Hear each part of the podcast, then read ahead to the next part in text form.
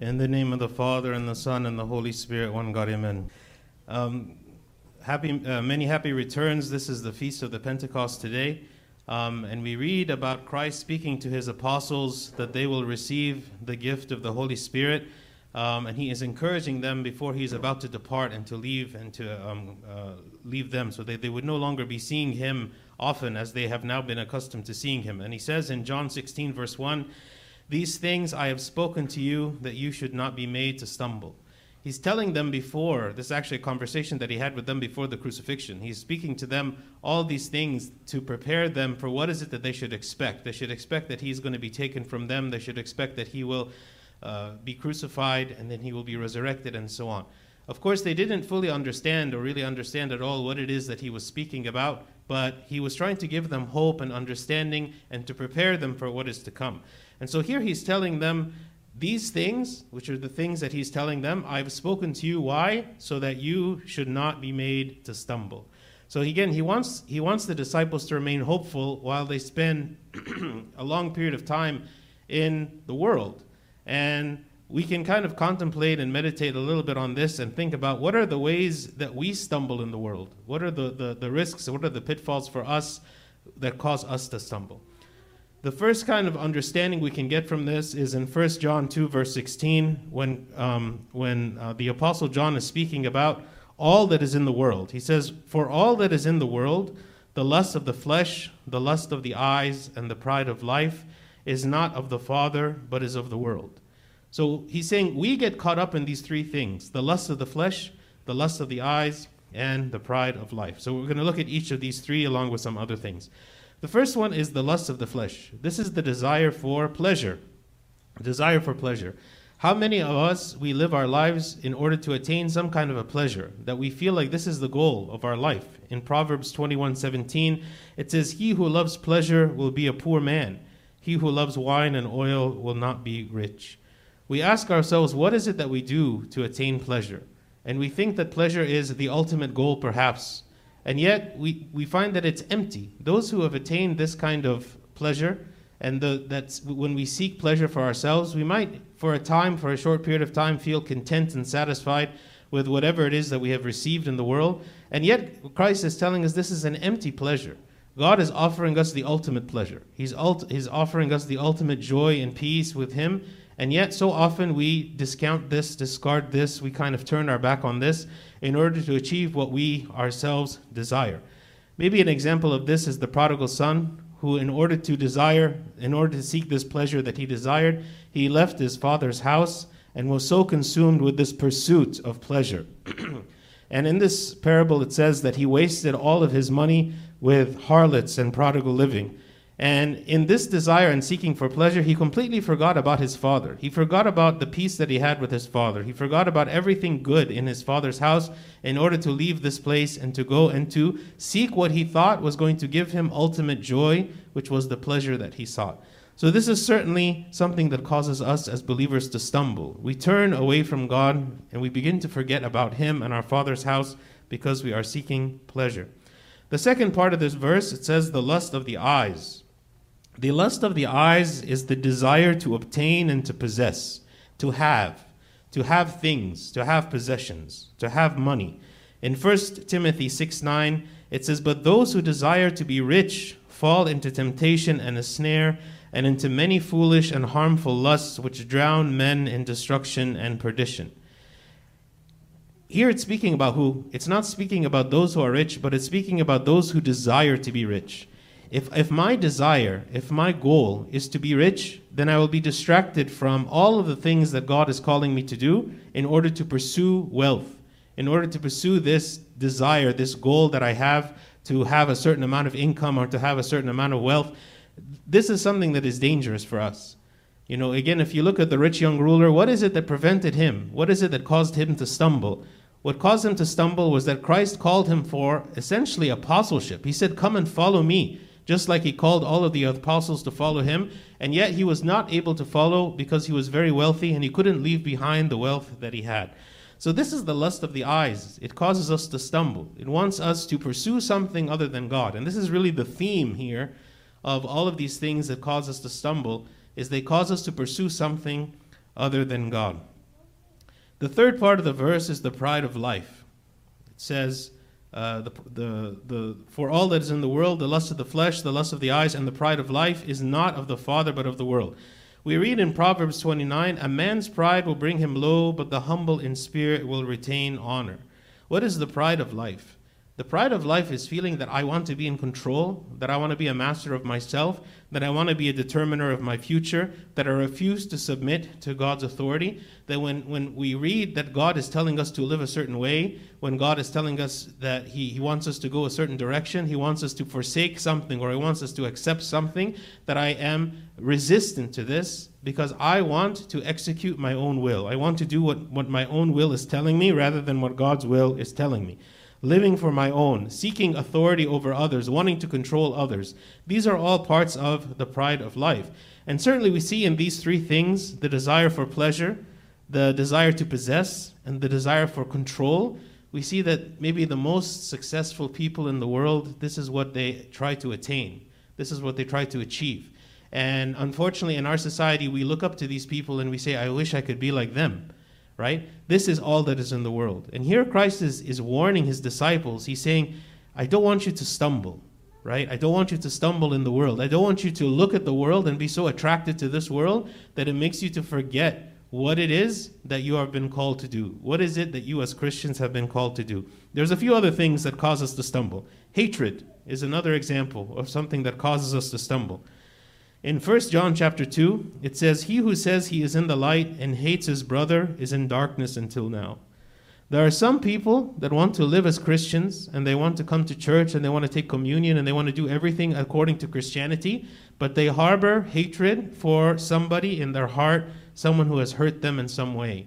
And they reject this person and they hate this person and they don't want anything to do with this person.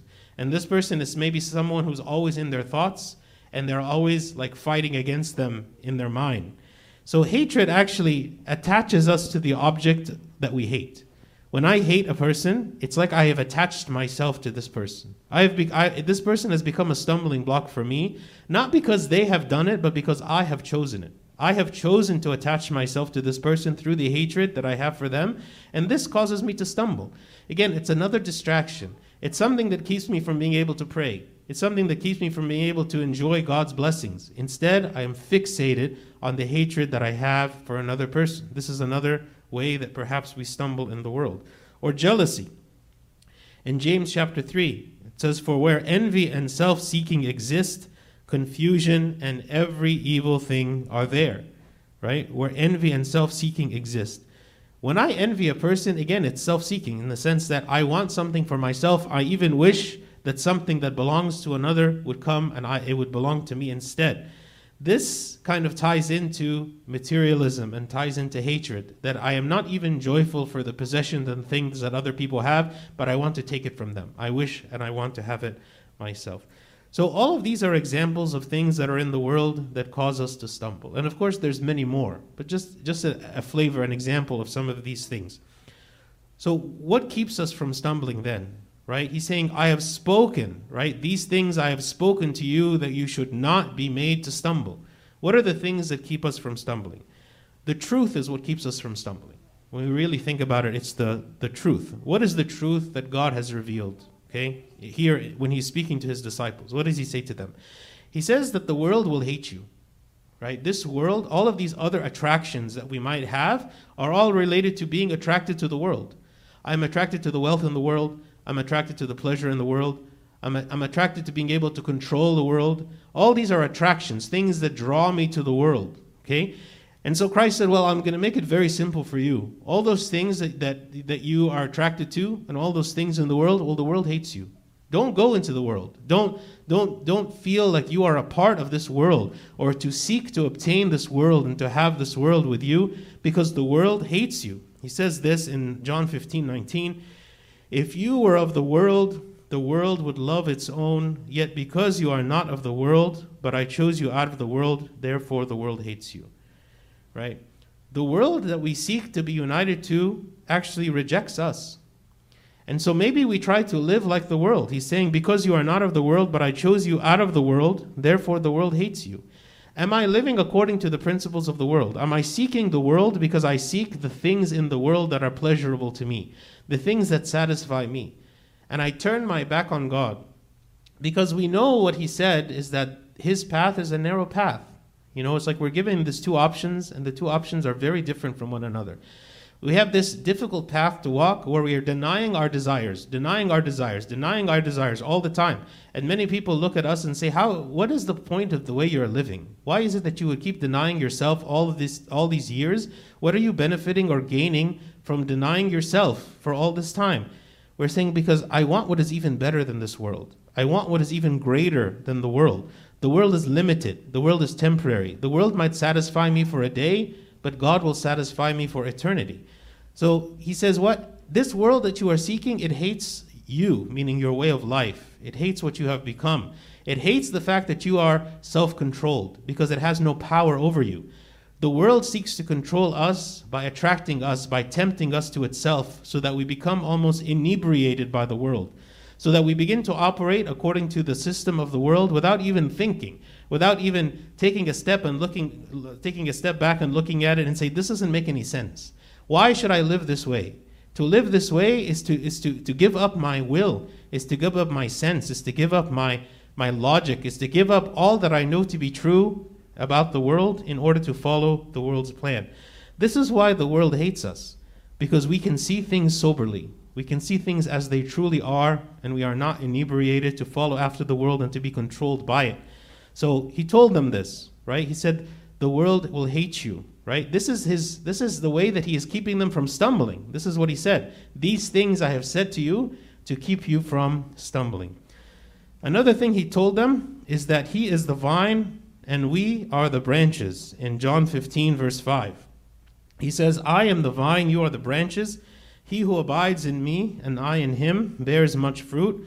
For without me you can do nothing he's saying what he's saying you need some source of life you need some source of power. You need some source of strength. What is your source of strength? In the world, they seek their source of power and strength and joy from the world because that is what the world is to them. This is why they seek to excel in the world. They seek to enjoy the world, right? But he's saying, For you, you are my branch. I am your source of strength. You are grafted in me. I am the one who is to give you everything. I'm telling you, don't seek after material pleasures. I will give you what is better than material pleasures. I'm telling you, do not seek after pride and to be humble. I will give you what is greater than the pride, right? I will give you what is greater than the lust. I will give you what is greater than all these things. So he's offering them more than what the world can offer. But this type of joy that we have in the Lord is through him. He is the vine. Meaning, in order for us to enjoy this uh, strength, this power, this love that God offers us, we have to be in union with Him, right? Just as a branch is in union with the vine. If we were to rip the branch away from the vine, then the branch would wither and die, right? So sometimes we find ourselves in a position where we are trying to live separated from the vine, but separated also from the world, in the sense that I'm trying to fight against the world. I know that, that it's not right for me to indulge in the world, but at the same time, while I'm being told I should fight against the world and hate the world and not be part of the world, well, I'm also not grafted in with the vine, meaning I'm not seeking this relationship with God. I am not seeking the spiritual life. I'm not participating in it. I'm not praying. I'm not seeking God, right? And it's impossible for me to do so. I cannot live separated from the world and separated from God. Just like Christ said, you can only serve one master, either God or mammon, and you have to choose which is the master that we serve, right? He is the source of strength. He has not left or forsaken his disciples, but he said, I will be your source of strength even as you continue to live in the world. Also, he tells them, if you want to have joy in your life, how is it that you can seek joy? Actually, he says in verse 10 If you keep my commandments, you will abide in my love, just as, my, as I have kept my Father's commandments and abide in his love. If you want to experience true love, true love, and if you want to experience true joy, he says, Keep my commandments. Maybe it sounds kind of strange for us. Like when we, like if I were to ask a person, what, what image would you conjure in your mind when I tell you, imagine what true love is? right? Most people would think of some romantic relationship, perhaps that two people have with each other. And in the mind of the world, when we say, What is true love? this is probably what they would express. This is true love, right?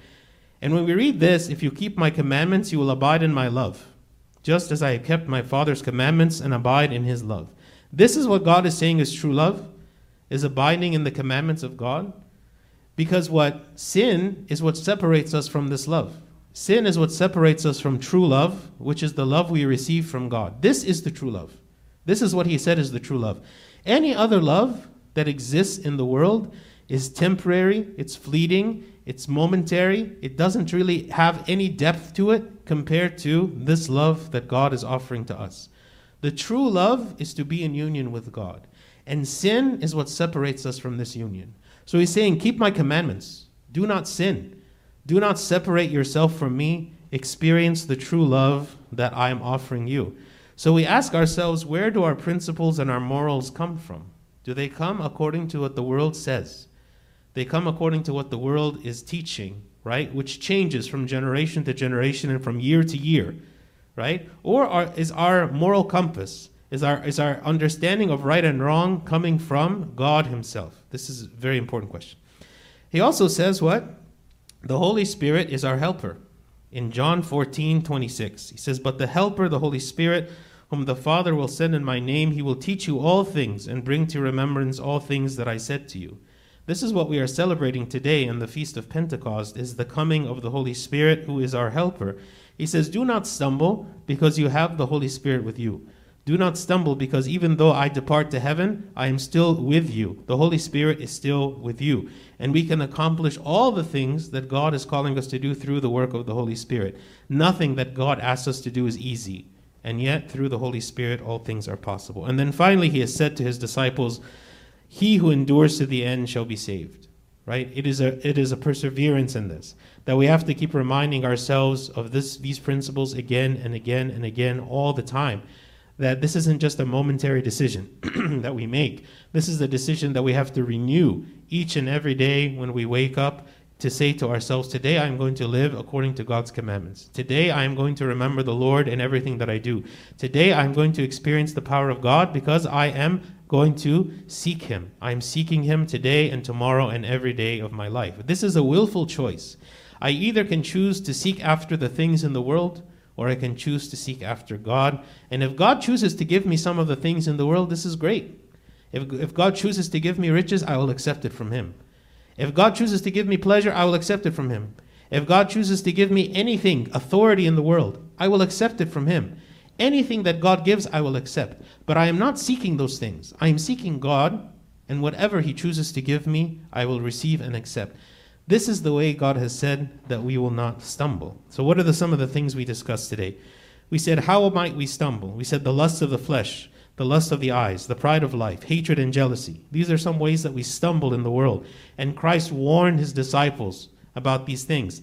What is the truth that keeps us from stumbling? One, that the world hates us. There is nothing for us to desire in this world. This world is against us. He is the vine and we are the branches. Keeping God's commandment is what brings us joy. The Holy Spirit is our helper, and then finally, those who endure to the end will be saved. So, today on this Feast of Pentecost, may remember the power and the work of the Holy Spirit, reminding us always of the promises of Christ. What is it that He has said to us, and how. and how he has told us ahead of time and warned us so that we would not stumble and live in him. And glory be to God forever. Amen. Ascended into the